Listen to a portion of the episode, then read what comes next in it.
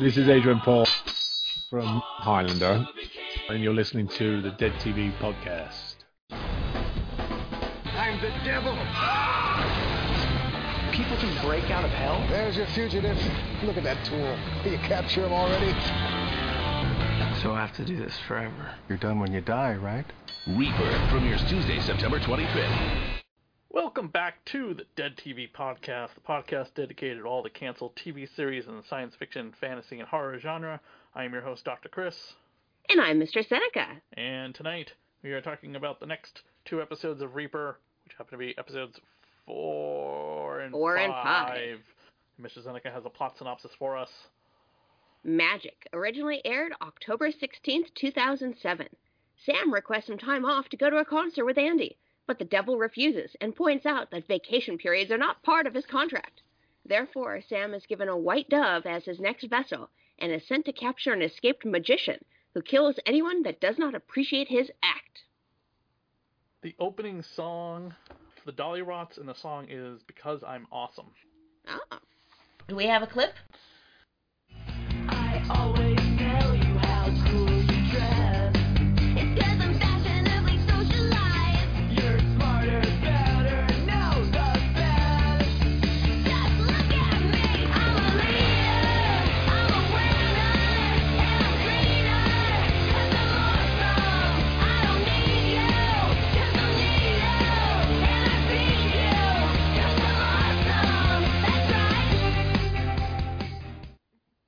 Well, due to public demand, Public uh, we'd gotten some some emails about brimstone. So, uh, since this series doesn't really have any special focus areas for me, I will be doing a mini review of Brimstone episode by episode on the Dead TV podcast right here between our episodes of Reaper. So look forward to that. Yes, something that I want to uh, check out as well because I have not watched Reaper in a million years, probably since it first uh, was first on. You mean Brimstone? Brimstone, Jesus Christ. Dr. Chris is sick. No, I'm not shot. sick. I'm just getting over the booster. Your brain is not here. My It brain is not okay. here, but yes, Brimstone with um, uh, John Glover, the uh, who's just as swarmy as an actor as as uh, Ray Wise. Yes, and as I said, I think they're the same devil. That would be very funny. But we'll get into that later. Fourteen dollars for a taxi ride seems like a lot of money. Uh, that's probably if you were doing it in Philadelphia, about three miles is roughly twenty dollars. So he probably lives about two miles away. Oh, okay. The devil makes the entire staff at the um, at the workbench completely dis- disappear, and uh, Sam uh, is kind of tired of not having any kind of like time off from his uh, job as the uh, you know the devil's slave, basically. yeah, his his bounty hunter. Uh, the powers that he gets this episode is very very annoying. Things that he touches and has in his hands just disappear. Like the money to pay the taxi cab driver just disappeared, and then his wallet just disappeared. And then they reappear in weird places, like a paint bucket and stuff like that. Hmm. The vessel this time around is alive. It's actually a pigeon. It is, and I was really surprised that it was actually the pigeon, the, the dove, simply because just like with the uh, remote control car, the vessel wasn't the car itself; it was the controller with the battery pack. So I thought maybe it was the cage, not the bird. But no, it's the bird. If we ever get the writers on the show, we really have to ask them the questions about why the hell were the the vessels to capture the souls so elaborately weird. I know, right? It doesn't quite make sense for the object and the powers. I don't know. No, it doesn't. At least in this one, it was an actual magic trick, so therefore it did kind of make sense. Sock is sleeping on bags of manure. I don't mean it's just a bag of dirt. No, Yeah. it says manure on the bags themselves. Oh, it was manure. Oh, It was manure that he was sleeping on while uh, Ah. Sam was doing the his cleanup work. Ted acts like a beta male, he says, because he has to be the beta male. and as Sock says, beta males are in right now. Apparently so. Sock We're uses... we're missing we're missing one hilarious part. Paint mixer rodeo. Yes.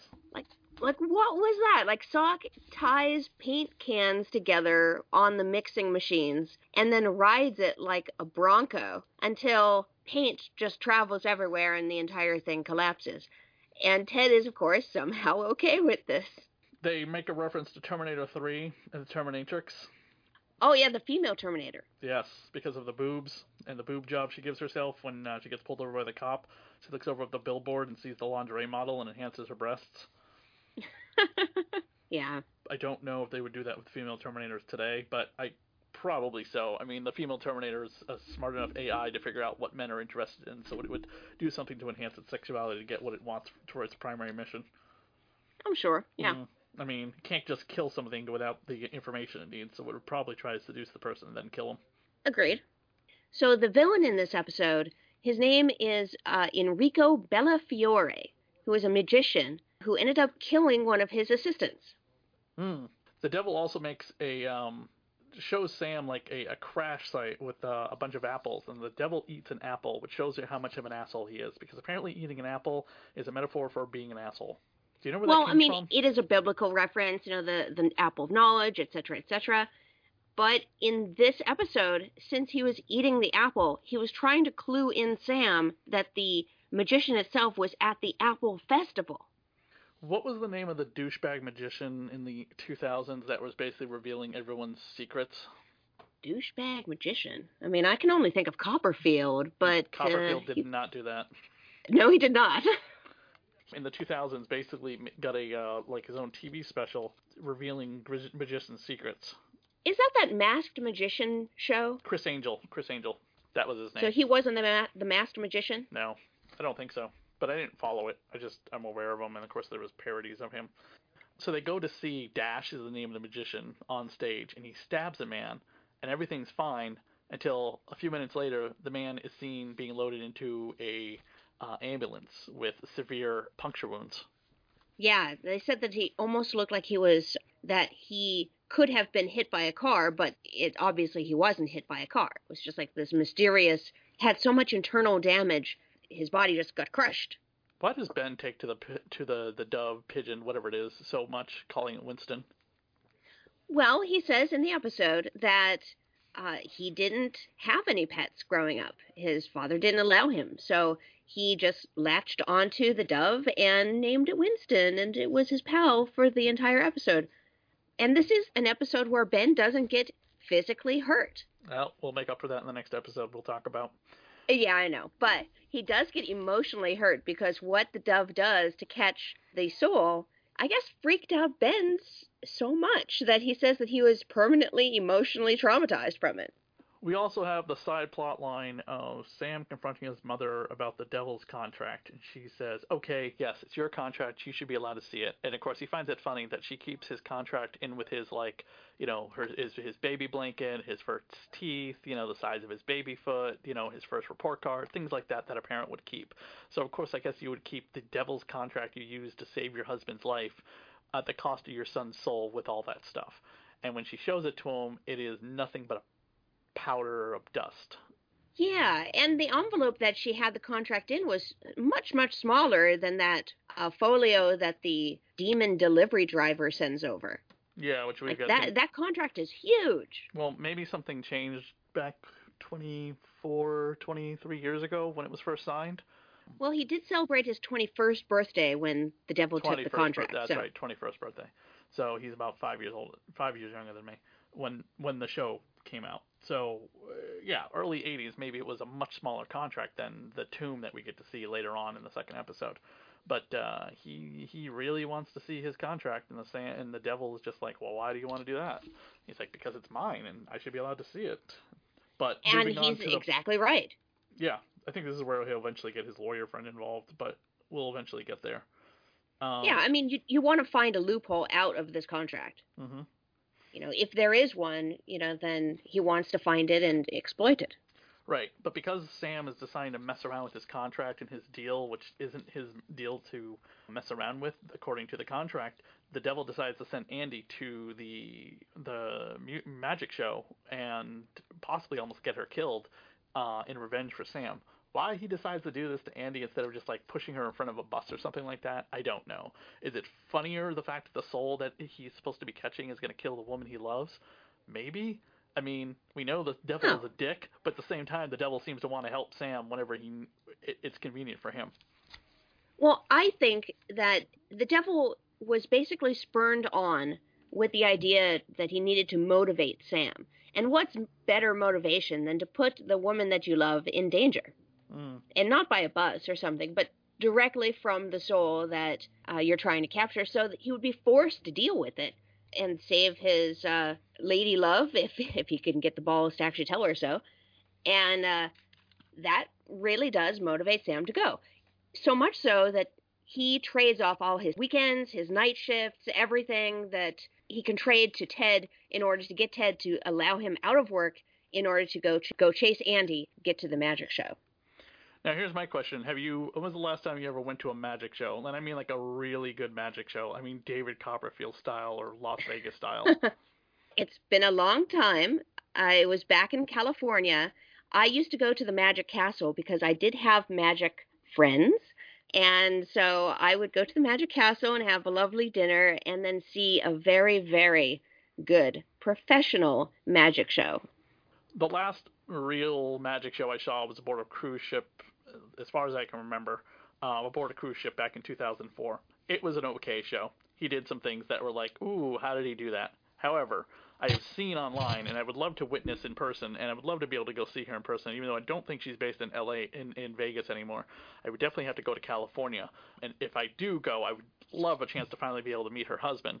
Was back in 2016, I reached out to a Las Vegas style Zatanna magician named Misty Lee, and by Zatanna I mean the DC comic book character with the fishnets and the uh, you know the and she is she had been a practicing magi- magician for like 20 years, and I had her on the show, and we talked a little bit about on the show about her uh, charity that she was doing some help for, which involved like abuse, abuse that you know her mom suffered for from at the hands of her her father and like her father you know getting help with his you know alcohol problems over the years and you know all all the things that went with that and you know come to forgiveness and and things are so much better and so on and so forth. Then we got into talking a little bit about like I would love to talk you know I just happened to bring up she brought up a abuse story involving a book that her husband wrote. And her husband wrote a book called The Darkest Night. And it was a story about how he came home he was walking home from the Emmys one night and he got accosted and mugged and beaten within an inch of his life. Like part of his skull got fractured, his eye got caved in. He had to have like Ooh. reconstructed surgery around his eye socket. Um, Oh. and uh, he did not tell anybody this story for many, many, many, many years. A lot of his colleagues at Warner Brothers didn't know the truth. Like very few people knew the truth. Very, very few people knew the truth. Like Arlene Sorkin was one of the few people that knew the truth. And it wasn't until he went on Fat Man Beyond or or Fat Man on Batman that he told the the public the truth about what happened to him and what this book book was about. And uh, her husband is Paul Dini, longtime DC comic book writer and the creator of Harley Quinn. And uh, Oh. he was on his way home from winning an Emmy for Tiny Toon Adventures um, when this happened to him. Ah, And, that's uh, terrible. Yeah, his Emmy was stolen from him, and he um, he came on my show to to talk about it. And Paul Dini does not do interviews outside of conventions, but because I had Misty Lee on the show, she said to me afterwards before Paul came on, like literally just a couple days before Paul came on, saying, "Hey Chris, I wanted to let you know, Paul does not do interviews all that often, so please have the utmost respect for whatever it is you're going to ask him. I let you have this interview with him because I enjoyed coming on your show so much, so please extend him the same courtesy that you extended me." And I was like, "Oh, absolutely." So he does not do interviews all that often anymore. But she wanted to make sure that I had this opportunity to talk to him because she knew how much of a fan of her husband I was. That's lovely. Paul Dini's credibility in in in animation writing goes all the way back to like Masters of the Universe. Hmm. So good 40 years in animation. The Um, magician in this episode is played by Darren Shahlavi, Yep, uh, who has passed on. He passed in 2015. that's sad. Um, he played a lot of very bit parts uh, because he was a martial artist as well. So he does a lot of stunts, or did a lot of stunts, like in a Kickboxer, Vengeance, um, Metal Hurlant Chronicles, Once Upon a Time in Wonderland, Sanctuary, bit parts here and there. They defeat him by the pigeon becoming multiple pid, uh, birds, doves, whatever the bird is. It's a it's a dove, right? Um, It's a dove, yes. Multiple doves, and then like it swarms him and consumes him, and then turns back into the Winston dove, and they hand it off to Gladys, and all is well that ends well. Um, here's my question: as a as a as a as a woman, you can answer this question. Why is Andi wearing two shirts? I mean, style or cold or It's Cal. It's it's the it's the it's southern- Seattle. It's southern. It's southern Washington. It's pretty warm. Well, I mean, Those guys There is fashion around, the sense there, you know? around wearing t-shirts most of the time. This isn't like so. There's another TV series that, by the way, uh, was uh, took place in Washington that covers supernatural stuff. Uh, Grimm, uh, about the Mm-hmm. detective who could see people for the monsters they really are, finding out that he's related to the Grimm brothers and they were these monster hunters once upon a time. But him being the new generation of monster hunters, he's not quite like that. He's more of a well, first of all, he's a cop, so he's got a lot other things to take into consideration instead of just chopping people's heads off. And um, that show, yeah, they wore coats all the time, and you could see their breath constantly. So I'm assuming they were in like, well, they were in Portland. These people are filming in what part of Washington? Because Seattle. Okay, so where is that? Is that that cold or is it that warm? Seattle is known for being gray and rainy. Oh, okay. Because it hasn't been gray and rainy one episode other than like an aftermath of it, but most of the time it's pretty sunny outside, isn't it? I don't see a problem with that at all. It's just a weird fashion decision, I, I think. Just like two shirts. it's different when I see it like a button down shirt that's opened up and a shirt underneath it, but it just seems like she's wearing like multiple layers for no real reason, and it's not to be warm. I don't know. Uh, Some people wear a long sleeve shirt and then a short sleeve shirt on top of it, like Sheldon from The Big Bang Theory. Yeah, I had a problem with that just as much as I had a problem with like, okay, I get that we're in Kansas, but does that mean we have to wear flannel every episode, Clark Kent? You'll have to talk to the costume designers about that.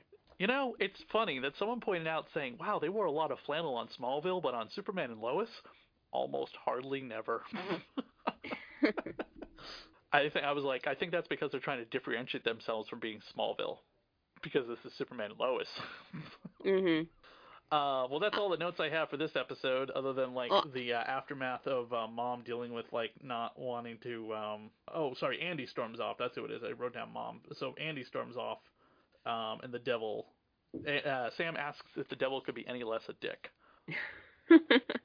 well, I do have one more thing I want to point out is that in this episode, the devil does actually threaten Sam very efficiently.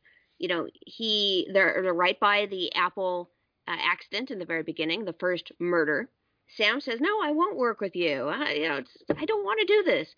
And the devil basically gets two semi trucks to nearly hit him, and then he says, "I trust I've made my point." And Sam says, loud and clear.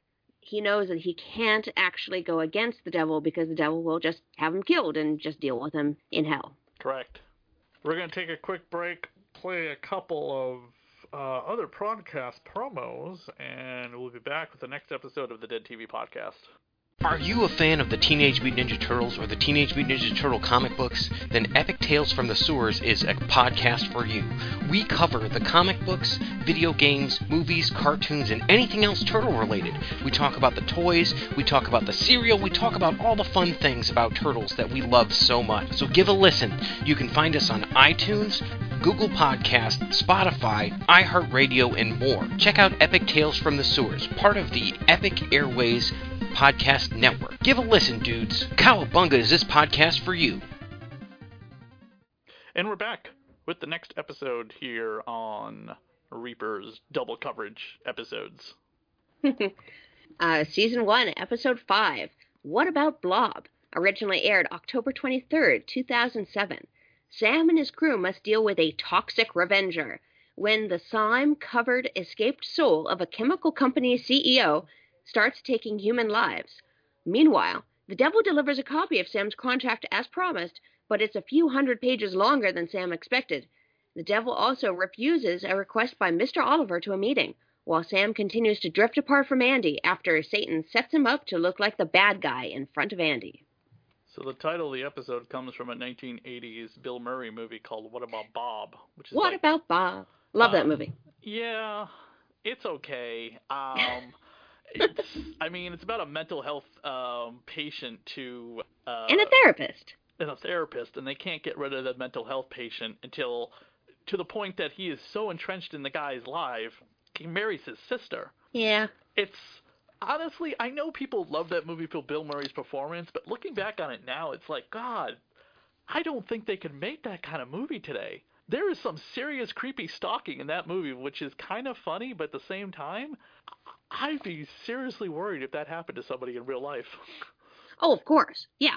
You never want to actually have your uh, therapy clients interfere with your life in any way. You know, there's a professional borderline that cannot be crossed. Right. And then in your description, also the Toxic Avenger. Yeah, that's a Troma entertainment mascot, Toxie. Yep. Pretty much been Troma's mascot for since like the 80s, really. Yeah, and in fact, if you talk to Lloyd Kaufman about it, he feels that he was screwed from his character when he was making the cartoon show. Networks being what they are, they exerted control and therefore kind of stole the character from him for a while. There's some bad feelings there, but Troma still uses uh, Toxie. Uh, they just can't use, I believe, the cartoon version of him. That's too bad. Yeah. So in the very beginning of this episode, we see the demon delivery driver. You know, the demon uh, shadow shows up, and it turns out he's just basically like a demonic UPS driver and has Sam sign for hours because, of course, hell has a lot of bureaucracy. For hours, the contract, and thus missing karaoke with Andi and the crew. Yeah, the devil did that on purpose. He, later on reveals um, because Sam wants that contract so bad, the devil's going to make him work for it. Um, because of course the devil has to be a complete dickhole about it, and the devil uh, makes a point to Sam later on that he knows that he was going to tell Andi his secret, and that must never happen, and the secret must die with him. And he's like, well, what about Ben and uh, Sock? And he's just like, he's like, are they okay, Sam? Like, no, you know, like he's got something planned for them as well. And some stuff comes up in season two that I'm not going to spoil for you that kind of comes back into that as well. So, and then at the end of season one as well. So we will get there eventually with what the what the devil is referencing. But um, Yeah. Sam's new power is not being able to stand correctly. Yeah, slippery feet. Hmm. It's He- like he's walking on ice, so he has to put tape on his shoes to actually have some traction on the floor. There's an employee at my job, uh, my part-time job, that I think I'm going to play this prank on that Andi plays on his boss. It's not my boss, but because my boss is actually kind of nice. But there's an employee that I swear to God I want to sock right in the face or whatever. I might play this prank on. I figure out what car he drives. I'm going to do this to him. I don't care. Oh, so you're going to put a note on his windshield saying, "Sorry, I hit your car" with the boss's number on it? Um, or corporates, yeah. Ah. You'll have to tell me how that turns out. As soon as I figure out what car he drives, Oh, you're awful. I'm totally going to do it. I don't care. This guy deserves it. He was a complete and utter dickhole to me the other day.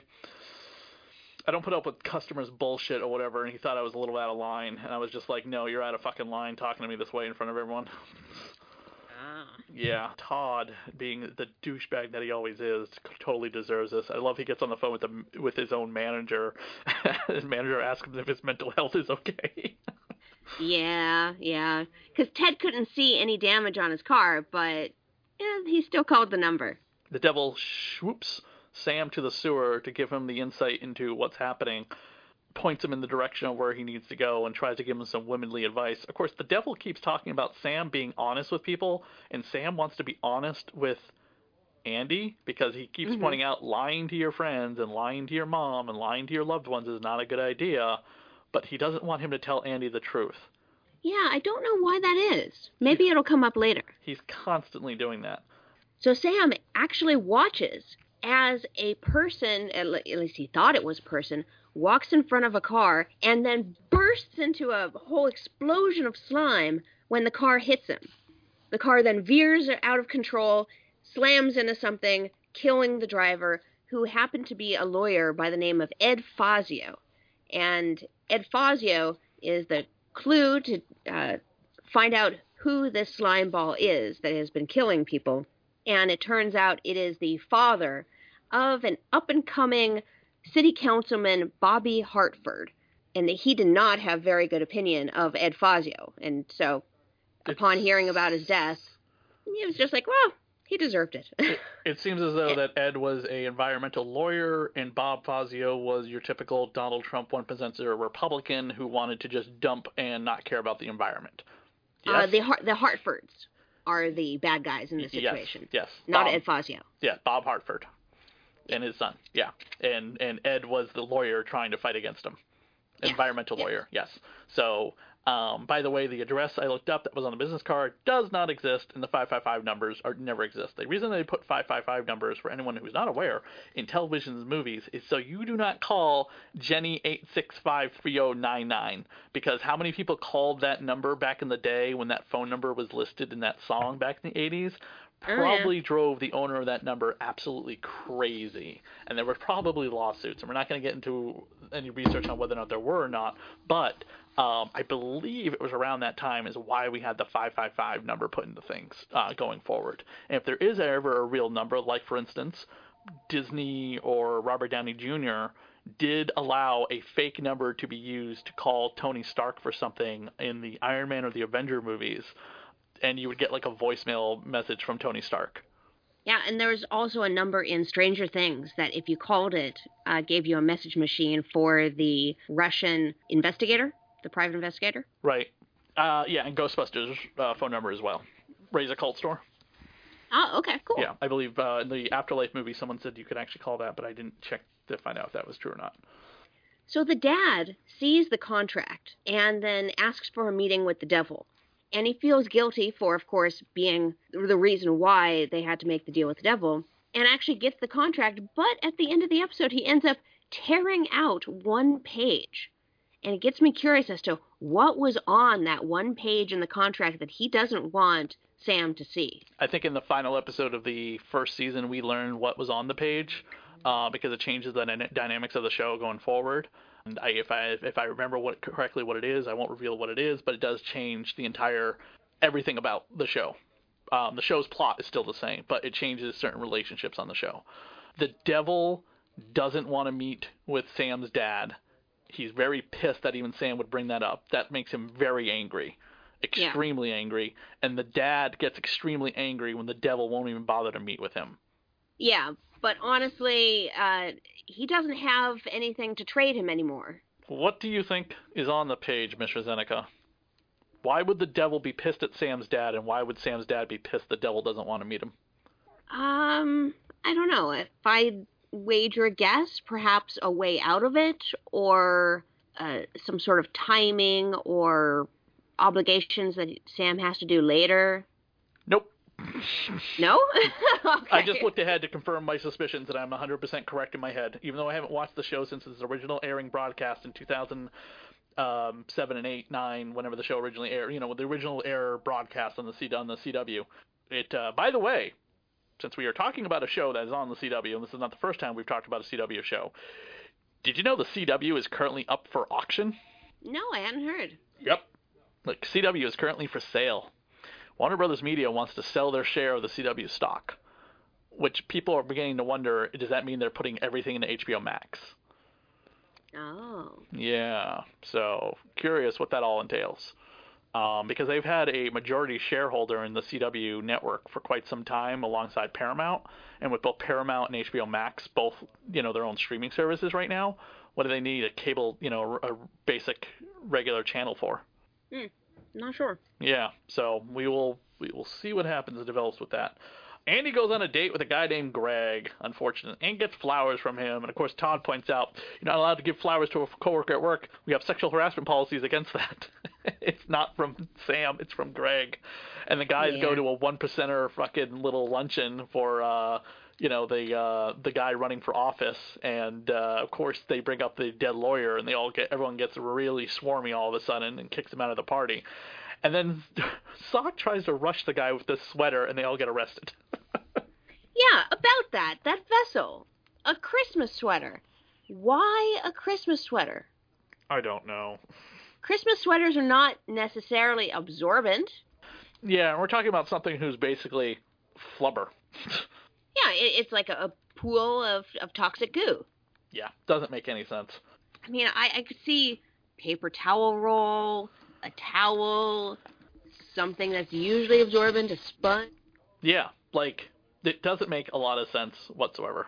The devil gives Sam bad information about who Greg has been dating on the side of Andi, and that it's to make Sam jealous because he shows him pictures with twins, which you know, depending on your kink, you could be into it was it. a very it was a very benign picture. It's just you know at a bar, ta- you know, smiling and having a, a portrait. It's nothing lascivious. no, but the picture. devil's trying to make it, you know, very, you know, evil and being like twins, naughty girls, very dirty. they would do stuff Yeah. with each other, and then just to find out, no, they're Greg's twin sisters. Yeah. and Andi gets pissed at Sam about it. Oh no. They absorb the devil's uh, lost soul, but Sock is wearing it at the time, and when they go to deliver it to Gladys at the DMV, she's got to use a Freddy Krueger style glove, or a glove that they don't get copyright sued for being Freddy Krueger. But however, I'm just going to point something out. This is the CW, Warner Brothers. Warner Brothers at the time owns the copyright to Freddy Krueger, so why couldn't they just use the Freddy glove? I don't know. It it it, it could be they they could have. It just seems kind of funny that they have to make it like something else. It would have been a great little wink and nod if it had been a Freddy Krueger glove. But the fact that the the the Christmas sweater is wrapped up in the green stuff and it's got to be cut off of him is kind of funny. I would like to have seen the scene where she's got to cut the thing off of Sock. Yeah, yeah, the extraction. so Ben is attacked by the slime ball guy, and they use used kitty litter to Yes. fend him off. Yeah, so Ben, this is where Ben gets hurt again in this episode. Um, short of being killed, you can almost say he's the Kenny of the show, Kenny from South Park. what is the game the devil is playing in Sam's bedroom when he comes home? Space Invaders. Oh, Or something like it. something equivalent to Space Invaders, but yeah, he's playing Space Invaders. All the while his dad is doing what you said earlier in the podcast. He's ripping up the devil's contract and burning it. So that he doesn't so Sam doesn't find out the truth about the contract. yeah.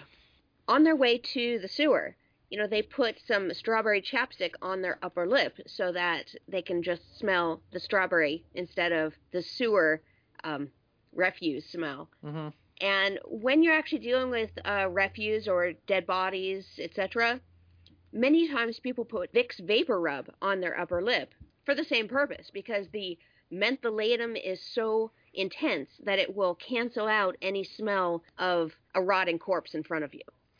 Can you guess, just a guess, what the Rotten Tomatoes score was for the first season of Reaper? I don't know. It's kind of a good show. So maybe 40? Uh, no, 40's bad. Oh. okay, if you want to say that's a good show, 40 is terrible, by the way. then, okay, then 60? uh, 100%. Really? Yes, Rotten Tomato Reaper has a 100% on Rotten Tomatoes by um, the critics, 62% by the by the uh, average audience score, which Then I why guess did is okay. cancel it? Uh, because I don't know. We'll get to there eventually. That's I guess that's a season two question. If we ever get the showrunners on the show, that'd be another great question. But uh, they said the witty, the uh, led by the devilish, snappy Ray Wise, the chemistry of Reaper's cast turns its grim premise into a confident, frolicking fun time every episode, and that is 100% true. I'll admit this was a revelation I didn't see coming. For now, I'll just uh, savor what I saw and, and politely beg to watch. If I sound too enthusiastic about a series that ends uh, ends up in the pilot being a bit too obsessed with special effects, I apologize. The devil made me do it, and Ray Wise is the best thing about this show. Uh, Reaper is not all grim and gritty. It's actually quite rewarding every episode. Uh, with its young, often winning cast and sparky, humorous uh, dialogue, Reaper pays homage to the memorable shows created by Joss Whedon. allegedly, just remember, folks, allegedly, it's a weird concept, but if you've got an open mind, you'll quickly find that it's a pretty damn cool show, blending humor, action, and kick-ass special effects into one of the best shows on television today. Reaper's droll take on the devil and Sam's awkward effort to track down the wayward souls is quite funny. Sam's best friends, uh, Bert and Ben, add some of the best energy to the series. When you look at the current crop of television, this is in 2009, uh, 2000, uh, oh, this is written in 2019, but I don't know if she's referring to 2009. Uh, you'll find plenty of comedies about superhero shows. Reaper blends the two genres, giving viewers a series that centers on a character that most of the people who will love the show can relate to. A lot of people think they should do a Return to Reaper, like a TV movie, but honestly, the show has been gone for so long, that would be very hard to do. On today's episode, we have that demon delivery driver, which is played by Aaron Douglas. You can immediately recognize him. He's been on a lot of shows. Uh, Are You Afraid of the Dark, the most recent series? Right? Van Helsing as Colonel Nicholson. Never watched it. I tried after two episodes, I couldn't do it. He was on iZombie for a couple episodes, The Imposters, Dirk Gently's Holistic Detective Agency, Hmm. uh, Hemlock Grove. He's been in a lot. Like his his IMDb is just huge. the director of the episode, um, Magic, worked on uh, Fear the Walking Dead, and it was the director of City Slickers, Mighty Joe Young, the 1998 movie, and Tremors from 1990. Guy has some serious creds. He's also director of two other episodes, Dirty Sexy Mongol and My Brother's Reaper. Hmm. That's right. Does anyone remember Sam has a brother? Yes, kind of Uh, an asshole. the problem is when you have a character that's got a brother or a sister and they're not that important to the plot line, you kind of forget about them very quickly. And I feel like that's the problem they had on the TV series currently, um, Cobra Kai, because they've elevated the brother to be much older on that show now, and he's kind of this douchebag character that has basically become like his own villain. And you're like, why? How about we just say he went off to summer camp for a while? honestly, I really, I really hate when they have brother sister characters that aren't important to the plot line and they don't do anything with them because it's like you forgot about them and then they're being written badly. So, and I don't remember what happens to Sam's brother throughout the run of the show. I do hope they don't just completely forget about him. but we're still working on having somebody from Reaper on the show with us, and we'll keep you up to date with all that information. the city council frontrunner, Bobby Hartford, is played by Patrick Gilmore. Mm. And Patrick Gilmore was most recently on Family Law and Jann. Uh, he played Dave on the show. Jann. I don't know, Um, Dan. Well, he's also been on Gracepoint, Travelers, Ring of Fire, uh, Stargate Universe, SGU Stargate Universe Kino, which is a mini TV series short, Smallville, a, lot of things actually. Well, that's all the notes I have for this episode of uh, these two episodes of Reaper here on the Dead TV podcast. Don't forget you can find us on Facebook at Radio of Horror, and you can also find us on our individual Twitter individual Twitters at Christy SAV and at Elegantly Kiki, or you can send us an email at thatradiohorror at gmail.com, and we'll be back in a couple weeks with another exciting episode of the Dead TV podcast covering two more episodes of Reaper. All right, we'll be back in two weeks. Good night.